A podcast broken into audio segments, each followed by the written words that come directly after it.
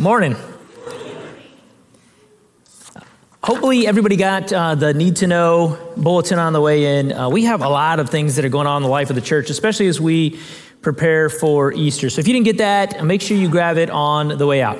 Uh, my name is Pastor Daniel. I'm one of the executive pastors here at Resurrection Church. And uh, Easter's a big deal for the church. I don't know if you know that, but for us, it's kind of the Super Bowl.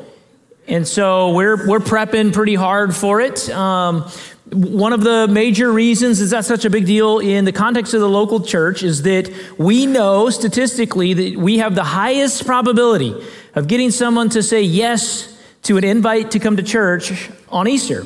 Um, so we get to use those really, really weird traditions of Christendom to our advantage and get people to come show up, even though they're probably just doing it to placate grandma.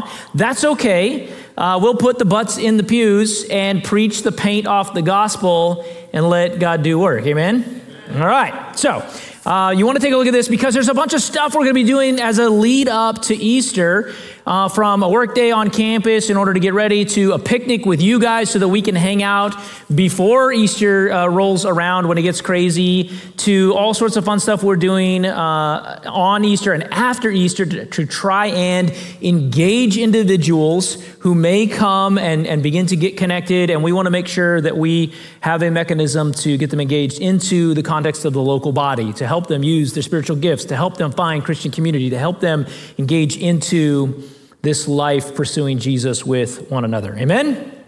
All right, we're all on the same page. At least four of you that said amen. Okay, so starting a new series today, and uh, we're going to be in the Gospel of Luke for six weeks, including Easter Sunday, and then we'll jump back into the book of Ephesians.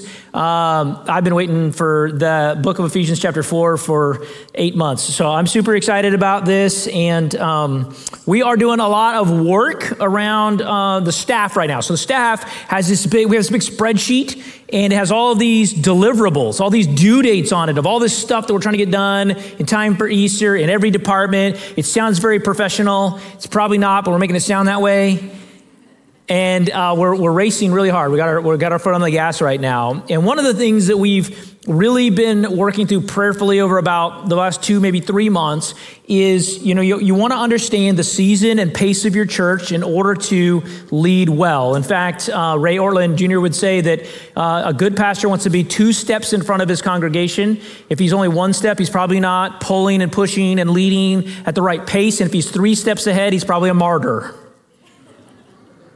What you think on that one? All right, it'll be two steps ahead. And so, so in terms of the season of our church, I, you know, really prayerfully considered the last probably six-ish months of our church. For most of us, painting with really broad strokes here, has been a season of I would just I would just say uh, let's call that introspection. That's a big word with a lot of syllables. Um, we've been considering if this is worth it.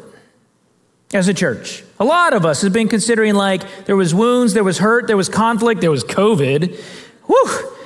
Uh, there was a fight for unity. There was a, is this really worth the struggle and the fight and the battle? Do we really love each other? Do we just tolerate each other? Is it worth the fight? And for those of us, as we've kind of come through that season, are there hurts and hangups that we need to forgive people for, to to, to heal from, to move on from? And so uh, I, I think largely we're in a season now where we have come through that season, and the most of us that are still here believe that, yes, it is worth it. And yes, I do actually love you guys, not just tolerate you guys. Amen? Except, and here's the big change, the transition I think our church is beginning to move toward, and that's this. Six months of that or so has, has created a lot of internal focus where we're considering kind of what's best for us and how do I feel about this and how do I feel about that and how do I feel about you? And we're now at a point where we really, as a church body, largely have to move our gaze out beyond the walls of our church and our own household and our own personal situation and how I feel about things, and begin to realize that we live in the midst of a dark, broken, dysfunctional culture where most of the people that are around us are isolated, that are lost, they have no hope, and they continue to spin their wheels in the cares of this world.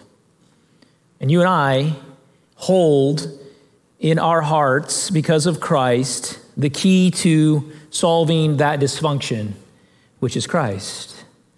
And so it's our job to move from where we have been to a culture of invitation in order to reach out and connect with people that are far from God and invite them to hear the gospel. So not only is this series called The Good News, but internally we've been working on this as a staff, and so we just kind of got to the point where we felt like uh, we probably weren't doing a good enough job as a staff inviting people to church. And so we were in staff meeting and we decided what we'd do is we would commit, there's about eighteen of us in there, we would commit to a certain number of church invites between now and Easter.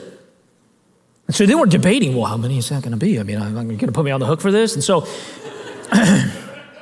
yes, I am. And then I'm going to tell it to the whole church on a Sunday morning. Don't give him a mic. So I got a big, we got a big jar, Pastor Mark got a big jar of like marbles and then a big empty jar. And we're like, how many marbles are we putting in this by Easter? five hundred forty. Five, they're really scared, some introverts in our office. uh, where's my buddy Richard? Richard probably done that this week.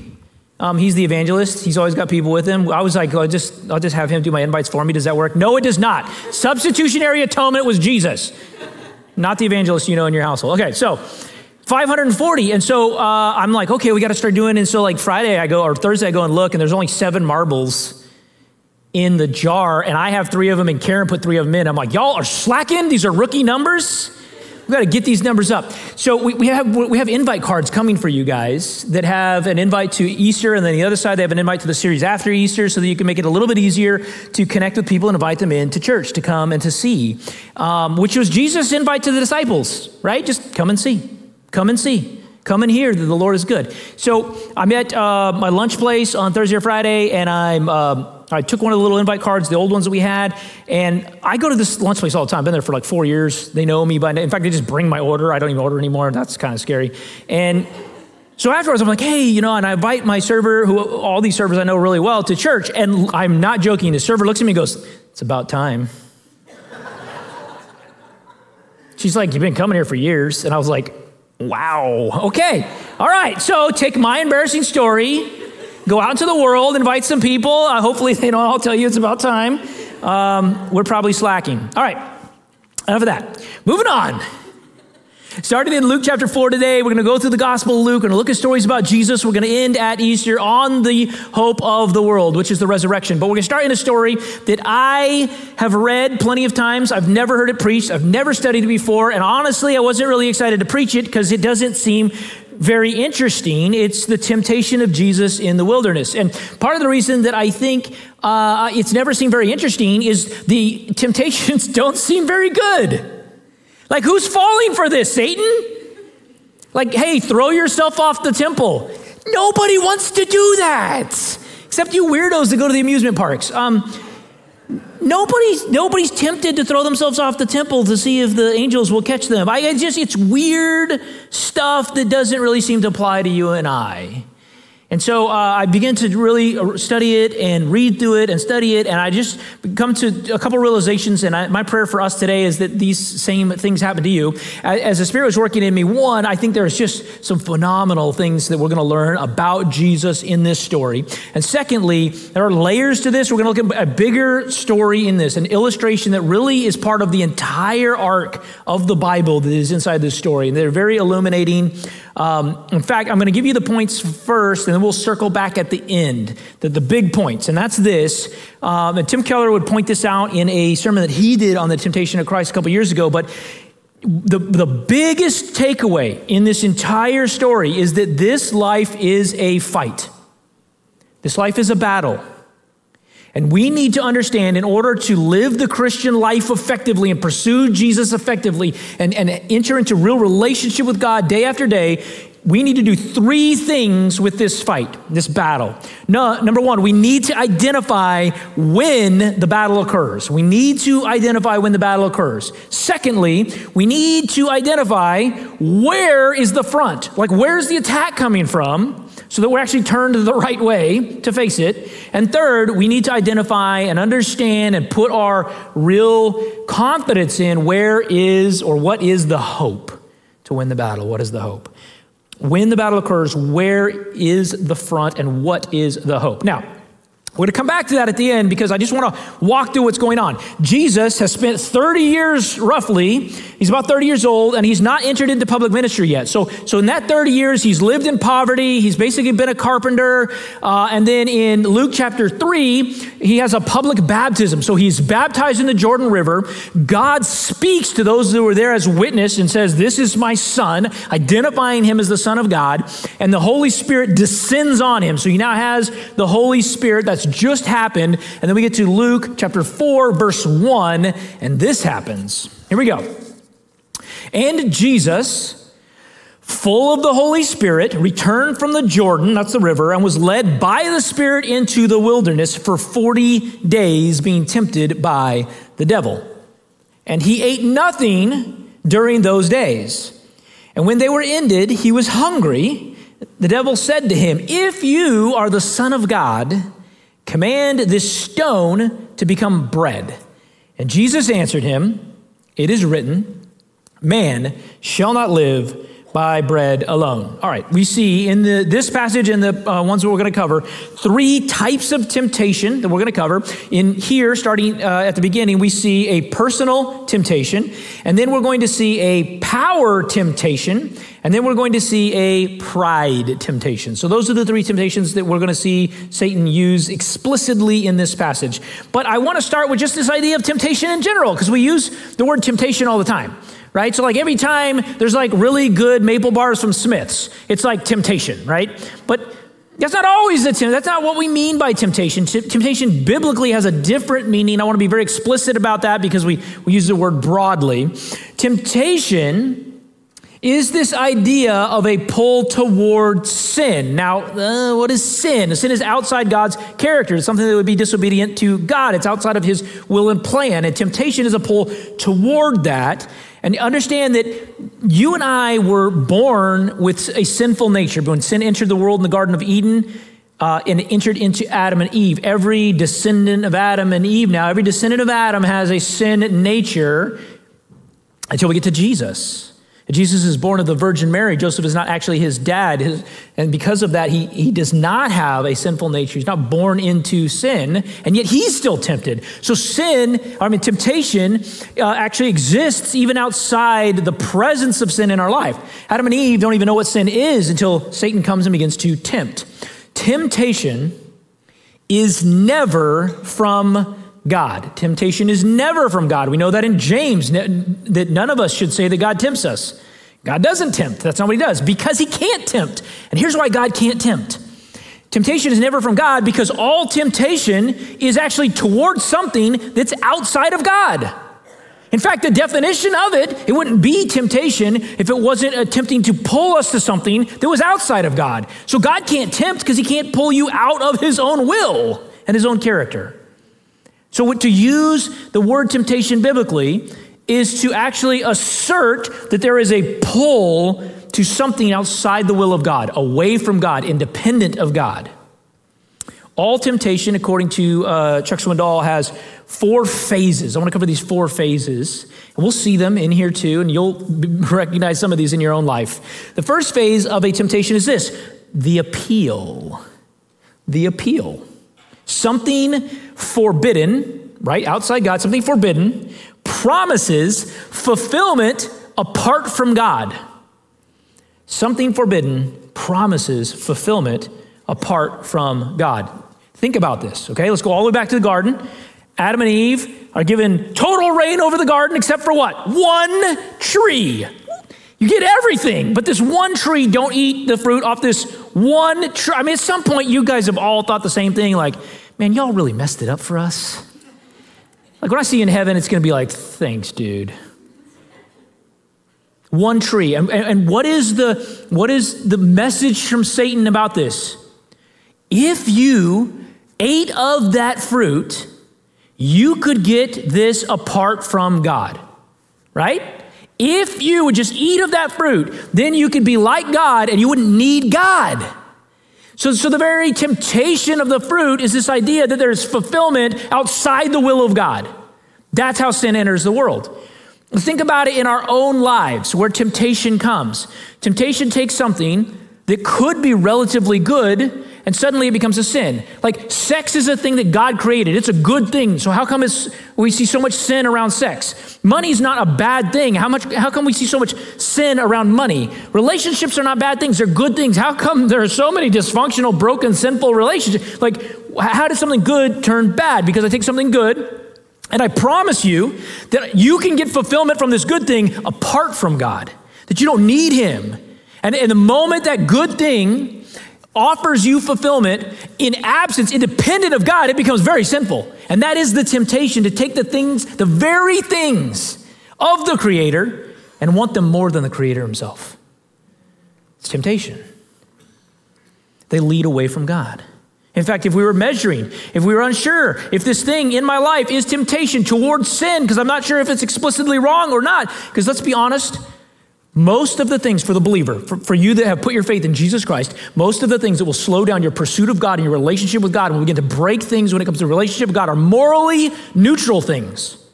They're not bad things. They're not awful things. They're actually kind of good things. You just begin to prioritize them wrong, and next thing you know, they become idolatry in your life.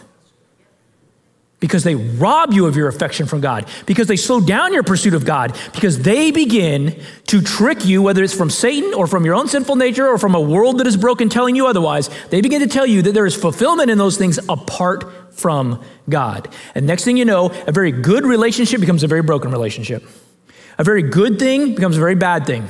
How many, how many people do we know that the relationship could have been good, but, but the way they approached the relationship, the way they felt about the relationship, it became dysfunctional almost right off the bat because they thought they could find identity and fulfillment in the relationship instead of in God.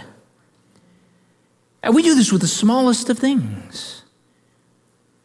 It, how many families do I know that their Christian life has just been absolutely devastated because they put a kid in Little League? Or they thought little Susie was going to be the next volleyball star. And next thing you know, they're in a traveling league and you don't see them for two years and they're wondering why life's a mess. And you're like, bro, you've, I, you, I mean, you have an idol of your kid being a volleyball star. What did you think was going to happen? You thought worshiping that was going to go well? Good things that turn into devastating things because we think we can find fulfillment in them apart from God. It's the appeal. The next phase is the struggle. So, so we feel that every one of us has felt the appeal. Jesus, in this story, sees the appeal. And then we have the struggle. And this is the struggle. There's a tension that begins to build between the appeal of the sin and the belief that God is actually good. That's the, that's the struggle. Now, you think the struggle is between doing it and not doing it. That is not the struggle.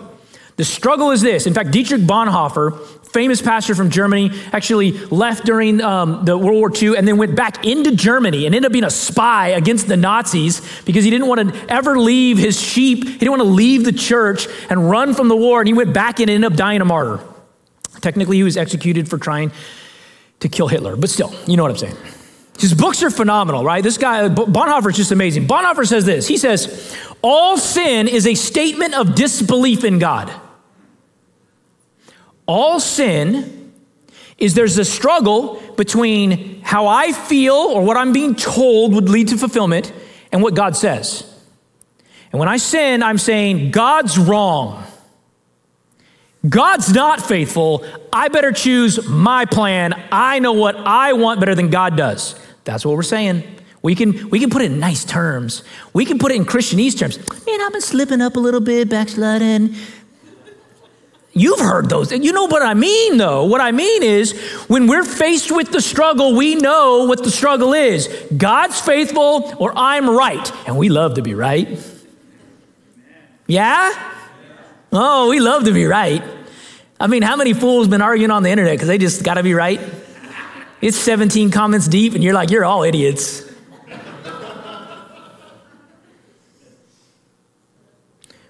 The appeal, the struggle, the response. A decision is made to either disobey God or to trust God. And listen, and we're gonna we're gonna see this in here. The bulk of our life are very small, almost like look like innocent, innocuous sort of decisions. They're not big decisions.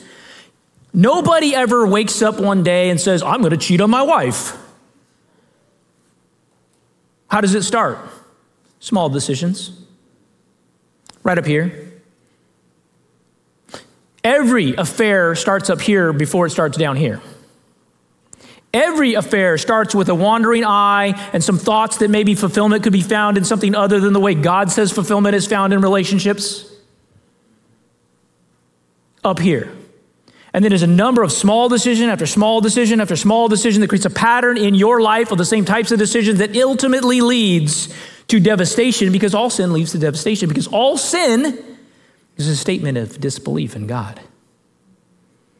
The response. And lastly, the aftermath. The consequences of sin breed despair. The fruit of obedience multiplies blessing. The consequences of sin breed despair. The fruit of obedience multiplies blessing. Now, here's the thing about temptation. Temptation is happening all the time, all around us, and, and we just tend to minimize the impact of that temptation.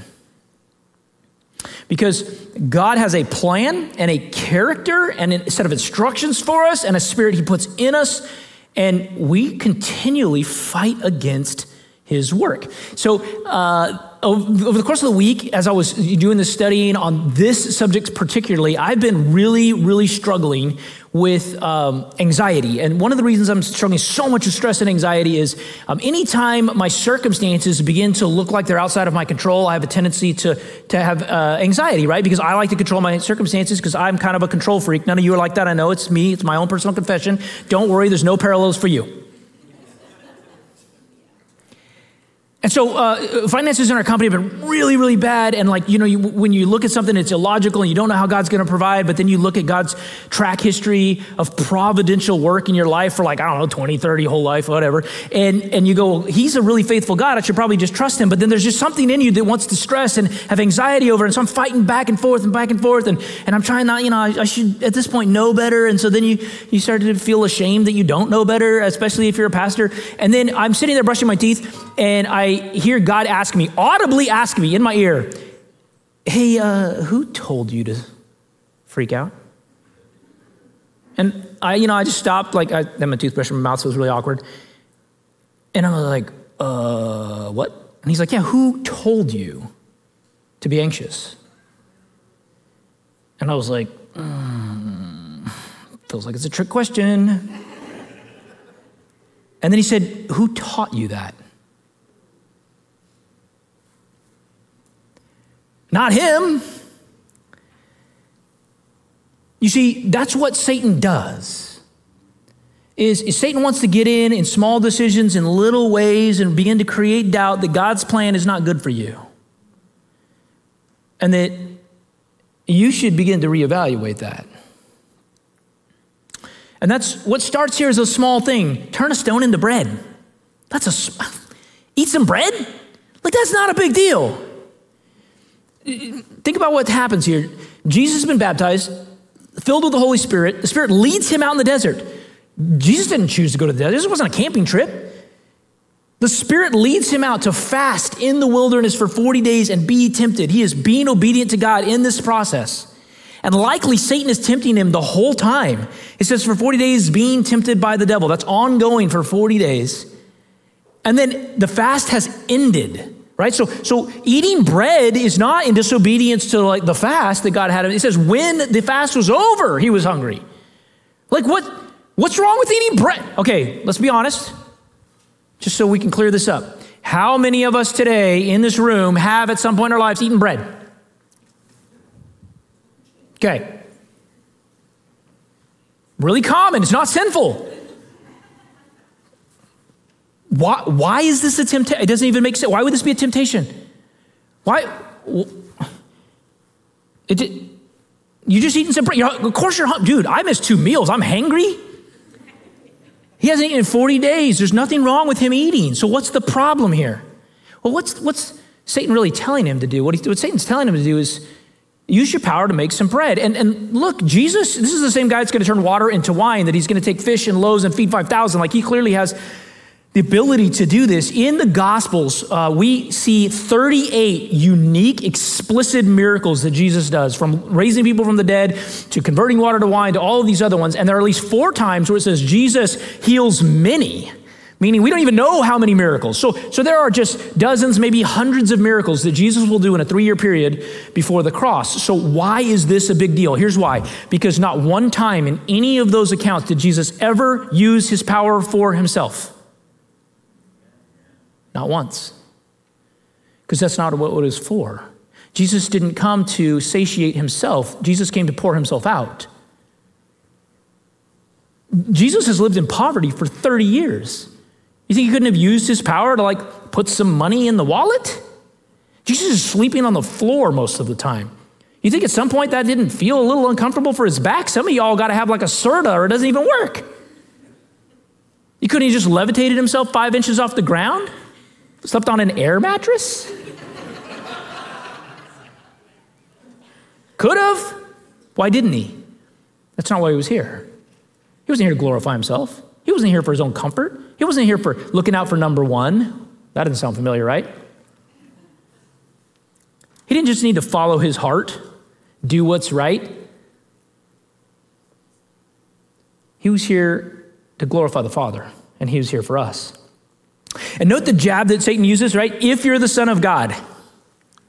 If, you know, if you're the... Satan knows he's the Son of God. All the demons knew he was the Son of God.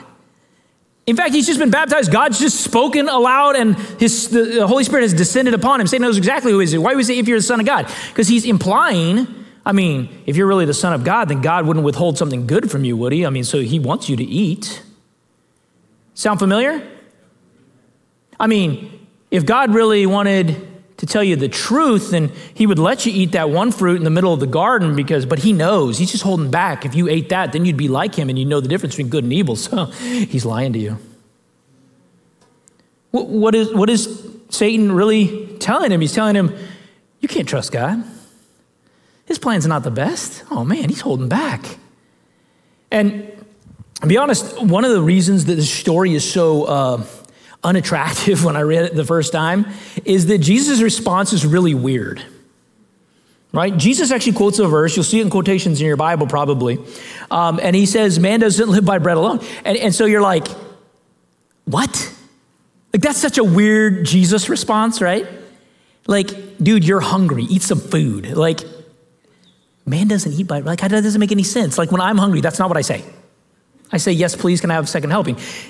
Jesus is referring and, and quoting Deuteronomy chapter eight, and he's actually, I'm going to read you the whole passage in context. He's actually pointing back to a point where God used difficult circumstances in order to discipline and shape the people of Israel to create a dependence from them on him. Listen to this context of what Jesus actually is quoting, because they only get a little brief bit of it. It says, and he humbled, God humbled you and let you hunger and fed you with manna, which you did not know, nor did your fathers know, that he might make you know that man does not live by bread alone, but man lives by every word that comes from the mouth of the Lord. Your clothing did not wear out on you and your foot did not swell. These forty years in the wilderness, Jesus spent how many days? forty days in the wilderness. You're seeing the parallels here.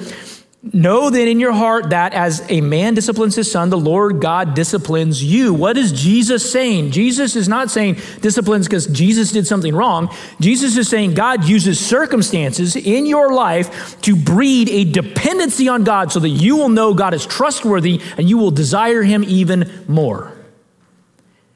And the parallel of forty days in the wilderness is exactly on purpose and intentional for the forty years in the wilderness to look at how the people did not follow God and Jesus does follow God. And what Jesus is actually telling Satan is not that he's not hungry, he is. It's not that he shouldn't eat, he will. No, he's saying that God has a track history of goodness and faithfulness and desires a dependence of us Into, like God wants us to desire him so urgently that it would shadow and, and, and everything else would fade, that your hunger, that your physical desires, that your pain, that your circumstances, that all of those would pale in comparison to how much you desired God. That's what Jesus is quoting. He's saying, you think this hunger is a big deal? You think this hunger would cause me to doubt the track history of God? Do you, did you not realize what God did with the Israelites? How for forty years, he provided for them faithfully in order to discipline them and teach them what it looks like to desire him.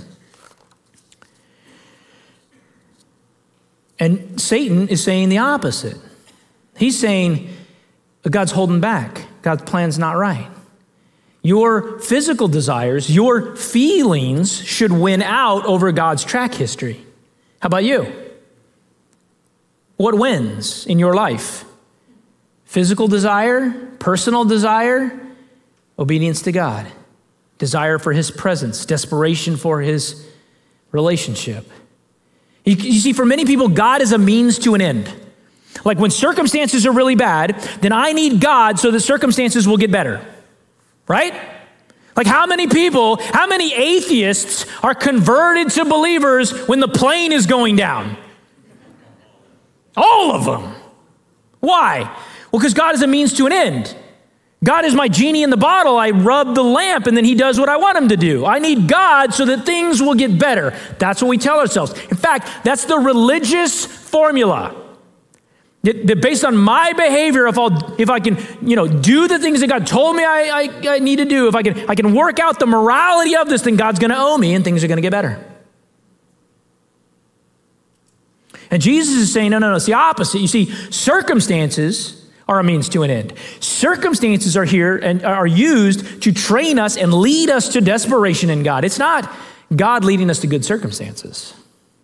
And that even my hunger for bread can be used as a way to birth a desire for relationship and urgency for God. Verse five, and the devil took him up and showed him all the kingdoms of the world in a moment of time and said to him, to you, I will give all this authority and their glory, for it has been delivered to me, and I will give it to whom I will. If you then will worship me, it will all be yours. And Jesus answered him, it is written, you shall worship the Lord your God, and him only shall you serve. So we had a personal temptation. This is the power temptation. Jesus, Satan is offering Jesus a shortcut. Prophetically, we know from the Old Testament that the Messiah, that Jesus, the Son of God, would rule all the kingdoms of the world. That was already promised by God, which means it's as good as done. And Jesus knows that, Satan knows that, and what Satan is offering is the same reward without having to follow God's plan. Hey, you've already spent three decades in poverty and you haven't made any progress. So maybe God's plan's not the right plan. So let me just offer you everything. Satan is offering Jesus glory without Gethsemane. Let me give you the reward without following the plan. Let me ask you this. Where have you started looking around at your life and at your circumstances and wondering if things are really going well following God's plan, and you've been getting to consider your options? Considering whether or not God's really faithful, whether he's actually trustworthy, or if you need to take things into your own hands. Now, Jesus doesn't just know Scripture, he knows Scripture contextually, so he's not just memorized Scripture. He, he, when he answers Satan, he's giving him contextually the actual answer applied by Scripture. And he's, no, you shall worship the Lord your God, and him only shall you serve. And so Satan, after two attempts here now, is going to change tactics. Satan's going to use Scripture to tempt Jesus. Verse nine, and he took him to Jerusalem, and he set him on the pinnacle of the temple, and he said to him, if you are the Son of God, throw yourself down from here, for it is written. Now he's going to quote a psalm. He will command his angels concerning you to guard you, and on their hands they will bear you up, lest you strike your foot against a stone. And Jesus answered him, it is said, you shall not put the Lord your God to the test. And when the devil had ended every temptation, he departed from him until an opportune time. And Jesus returned in power to uh, uh, in the power of the Spirit to Galilee, and a report about him went through all the surrounding country, and he taught in their synagogues, being glorified by all. So a couple things to note in this final temptation. The first is this: the devil knows Scripture. In fact, the, nev- the devil knows Scripture better than you do. He's memorized it. A W Tozer would say, the devil is a better theologian than any of us and is a devil still. It's not enough to read it. It's not enough to memorize it. It's not enough to know it. It has to change you. You don't get to just read Scripture and leave unchanged. Every time we open the holy word of God, it is a two-edged sword that pierces at, to the division. I mean, like it is, it is truth, and it is active, and it is real, and it is alive, and it better change you. And if you're opening it and then closing it and nothing's changed, then it's not really impacting you. because the devil knows Scripture better than you do, and it ain't changing him. Now, just a quick side note, Satan changed the verse. He left out some important words. Not that that ever happens in church. The words he left out were in all your ways. So the actual promise from God is actually in God's plan. Satan left that part out because he wants Jesus to choose something other than God's plan. But listen, this is why understanding your Scripture, studying Scripture, memorizing Scripture, letting it get in and change you. You want to find places in the Bible where you disagree. Those are great things to read. Because we, every time you read the Bible and you disagree and it hurts your feelings or it, you're like, I don't think that way. Excellent. Now we have a decision. Are you right or is God right? Who's got to change? God or you? Who? Me. Me. And I want to find those places because where I have to change means there's work for the Spirit to do. Why would this tempt Jesus? Why would this show of power? Why would j- jumping off a building and having angels catch him even be tempting? Well, it would certainly shortcut the ministry. He wouldn't nearly need to spend nearly as much time being abused by others, hated by others, if he displayed his power by floating down from the top of the temple. Jesus answered him, and it said, you shall not put the Lord your God to the test. Now, that's accurate, that's contextual. Some theologians believe he's actually answering Satan directly more like this. He could almost be saying, Satan, you do not test me, your God. Because the temptations end after that. All right, just a couple applications, just very direct applications, and then I want to look at this overarching story, and that's this. Um, number one, when you are weak, when you are weak, expect a major assault. When you're weak, when you're hurting, when you're low, when you're hungry, expect a major assault. Number two, when you resist temptation, be ready for a different approach. The devil is wily. The devil is wily. Now, um, big takeaway, temptation is never from God because all temptation is towards something outside of God. Temptation has four phases: the appeal, the struggle, the response, and the aftermath. Now, I'm gonna get to this overarching idea about this life being a fight. And let me explain why I think that this story is so applicable to you and I in twenty twenty-two and why it matters and why it's illustrative in the text and why it's included and why we should pay attention to it and not overlook it. There is uh, a misconception in all of humanity, but particularly in sort of the secular culture. Uh, and you and I share this because we were born into a sin nature, and we, we share this because we live in a modern world. And that's this idea that life is supposed to be, when everything's working properly, is supposed to be smooth. Okay? So so maybe it's not today, but that's because of like external forces or something, or maybe I've got some bad habits, but if I could just, you know, get over those couple things, and if I could just get over a couple of these bad habits, and if I could just solve a couple of these things, then life should be smooth, normal, normal life. Not the one-off, you know, okay, there's some stuff here and there, but it should be smooth. And if it's not kind of good, kind of easy, kind of smooth, then someone or something is to blame, right? And, and and this idea, this misconception creates the wrong perspective and the wrong expectations. And here, here's why this is important, okay? Never in the history of the earth has any people next to the American people got this wrong more than us right now in twenty twenty-two. Like, no one has ever been, had a more distorted view that life is supposed to be easy than right now in our culture. I mean, we are awful about this. And so every time something's not going right, we have to find someone to blame. So sometimes it's us, sometimes we blame ourselves, but like, we're just distraught that life's not easy. And we're caught up in why these circumstances are bad. That's not what the Bible says. It says, in this life, you will have trouble. trouble. It's not meant to be easy. We don't live in the Garden of Eden. We're living our worst life. Our best life is to come. It's going to be a fight. L- listen, it's not based on even you.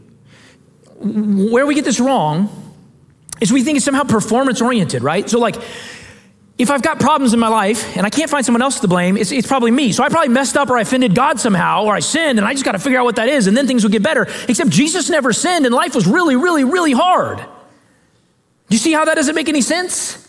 In fact, Jesus gets baptized publicly. God says, this is my son, puts his spirit on him, and it gets harder. Not easier. He's got to go out in the desert for forty days, starving and be tempted by the devil. Like, this is not easy. So we got to get rid of this idea that something must be wrong because life is not going the way I wanted it to go. That is poppycock. That's the strongest word I'm allowed to use from up here.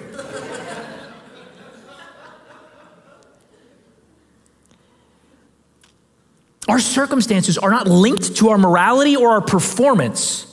Listen, this isn't a new problem. We just made it into this art form. But like, go all the way back to the story of Job and listen to his, his friends, right? His friends come because Job's lost everything. He's lost his family. He's lost his riches. I mean, he's just, he's destitute. He's got boils all over his body. And his friends are like, what'd you do? Just fess up, man. Just figure it out. Like whatever it is you did to offend God, you better find it because then life would go back to being easy again. And God's like, yeah, they're idiots. I just shortcut like sixty chapters for you. Um, life is a fight. Life is a fight. And this illustration of, of Jesus being tempted is the perfect example of that because he lives a perfect life and life is still hard. And he lives a perfect life and life is still hard and he doesn't make his life easier even with the power he's been granted. And that's you and I too. Even for us, after we've been baptized and we get baptized after we put our faith in Jesus Christ. And after we get the Holy Spirit, just like Jesus gets the Holy Spirit, we get the Holy Spirit, we get baptized and life doesn't suddenly get easier.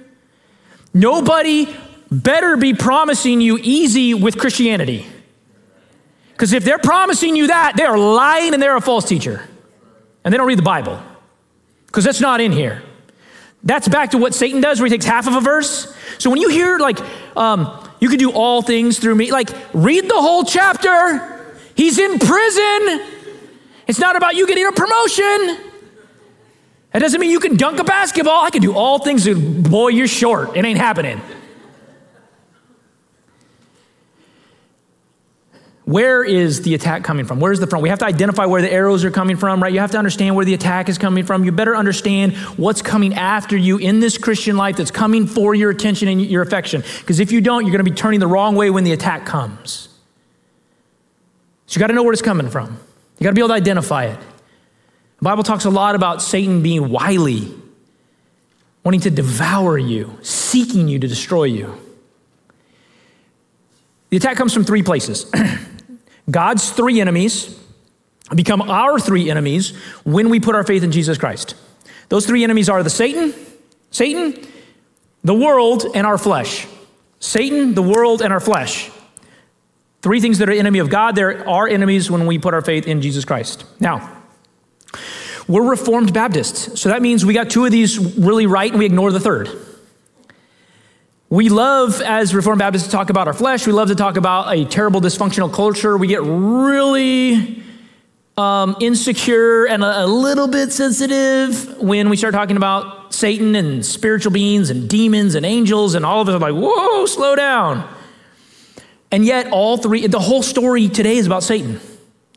But, but the problem is that in the modern world, especially in the secular world, man, the idea of supernatural evil is something like we don't even want to talk about.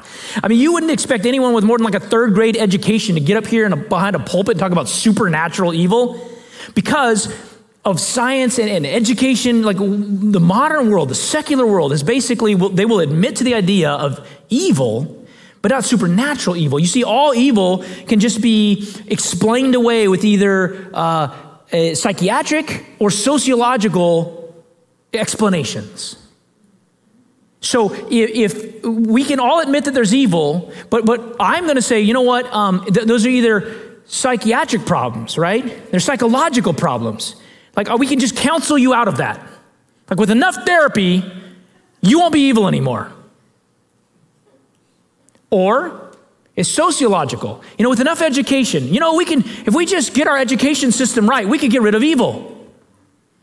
If we just had enough training programs, enough assistance programs, enough laws, you know what we really need in this country is more laws. Then we could get rid of evil. Here's the problem. It's twenty twenty-two, it still hasn't worked. We're not even that much closer. One of the one of the one of the greatest stories that I heard recently was about this uh, lady named Frances Perkins. Frances Perkins was the very first female cabinet member in American history. She was the Secretary of Labor during um, Franklin Roosevelt's term, and uh, this is when World War Two was going on. And so she writes a memoir with a story about F D R that is just phenomenal. And uh, basically, F D R's at church, and there's a young pastor that uh, is talking to him and ends up recommending the uh, writings of Kierkegaard. Now, if you're not familiar with Kierkegaard, um, uh, Søren Kierkegaard was born like in the early eighteen hundreds and wrote a bunch of uh, books through the mid eighteen hundreds. But primarily, he, a lot of his writings are focused on Are like a better understanding of the doctrine of sin. And so uh, Perkins recalls this story where uh, she's trying to brief the president on something and he's not really listening. And all of a sudden he looks at her and he says, "Frances, have you ever read Kierkegaard?" She's like, "No." And he says, "Well, you should, because I finally understand the Nazis." And see, what was so interesting is, Um, and I don't know if you know this as a history buff, but what was going on in Nazi Germany with the Jews had actually been happening for years, and no one in the world believed it. And the reason no one believed it was because they were highly educated as a nation. They were economically successful.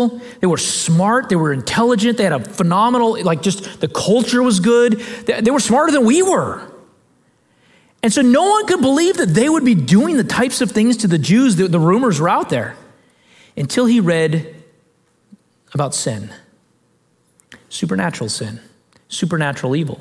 And then what he tells his labor secretary is he finally understands, he finally has been able to come to terms how the stories about the Nazis could be true, that, that people with all the education and all the background and all the intelligence and all the science could be doing these types of things to other human beings. Only supernatural sin explains that, because they had everything going for them, and yet they were still treating other humans this way.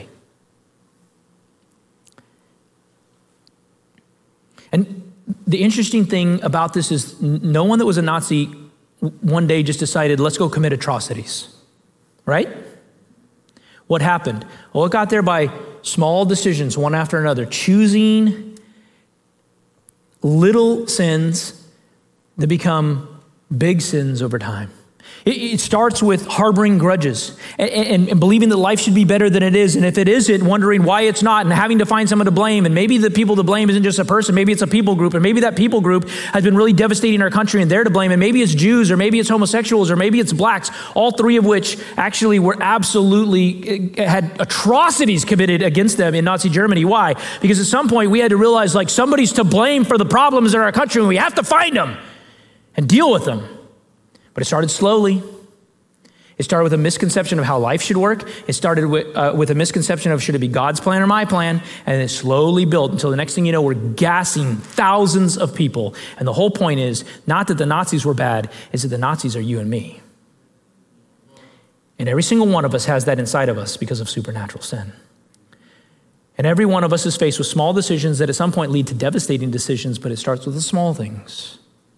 Now, what are those small things? Well, down the line of what we see in this story, this illustration, I want you to take this away, is that there are two competing perspectives of the world. There's a, a kingdom perspective and there's a satanic kingdom perspective. And what you see in all of these temptations is Satan's worldview of how this kingdom should work. And it's this: others' lives poured out for me.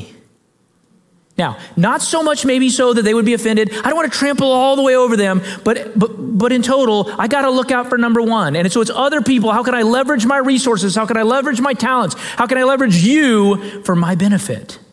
I could turn rocks into bread. I could jump off a temple and be caught. I could, like, you poured out for me. And on the other side of this line is a kingdom perspective. And what Jesus says is, no, it's me poured out for you. It's my life poured out for you. I don't use these powers for my own benefit. I use them for the glory of the Father. I'm not here for my plan. I'm here for his plan. I was led to the wilderness by the Spirit because God is good. And then at the point of the Garden of Gethsemane, at the point of, of the, the most anxiety and the most strenuous work that Jesus had in faith in the Father's plan, he literally is telling the Father, not my will, but your will be done. I don't want to go to the cross. Man, I don't want to bear the weight of the sin of the world. But what do you want? Because my life is poured out for you. And every time we make decisions to steward our resources, to follow in obedience to God, when there's temptation and attraction of something that could be outside of God's will or that could offer fulfillment without God's presence, what we're doing, even in those small decisions, we're building a pattern of who we trust. So where is the front? It's all around us. It's Satan, the world, and our flesh. And what is the hope? Here's the hope. If Jesus came to be only a good example, we're lost. We're lost.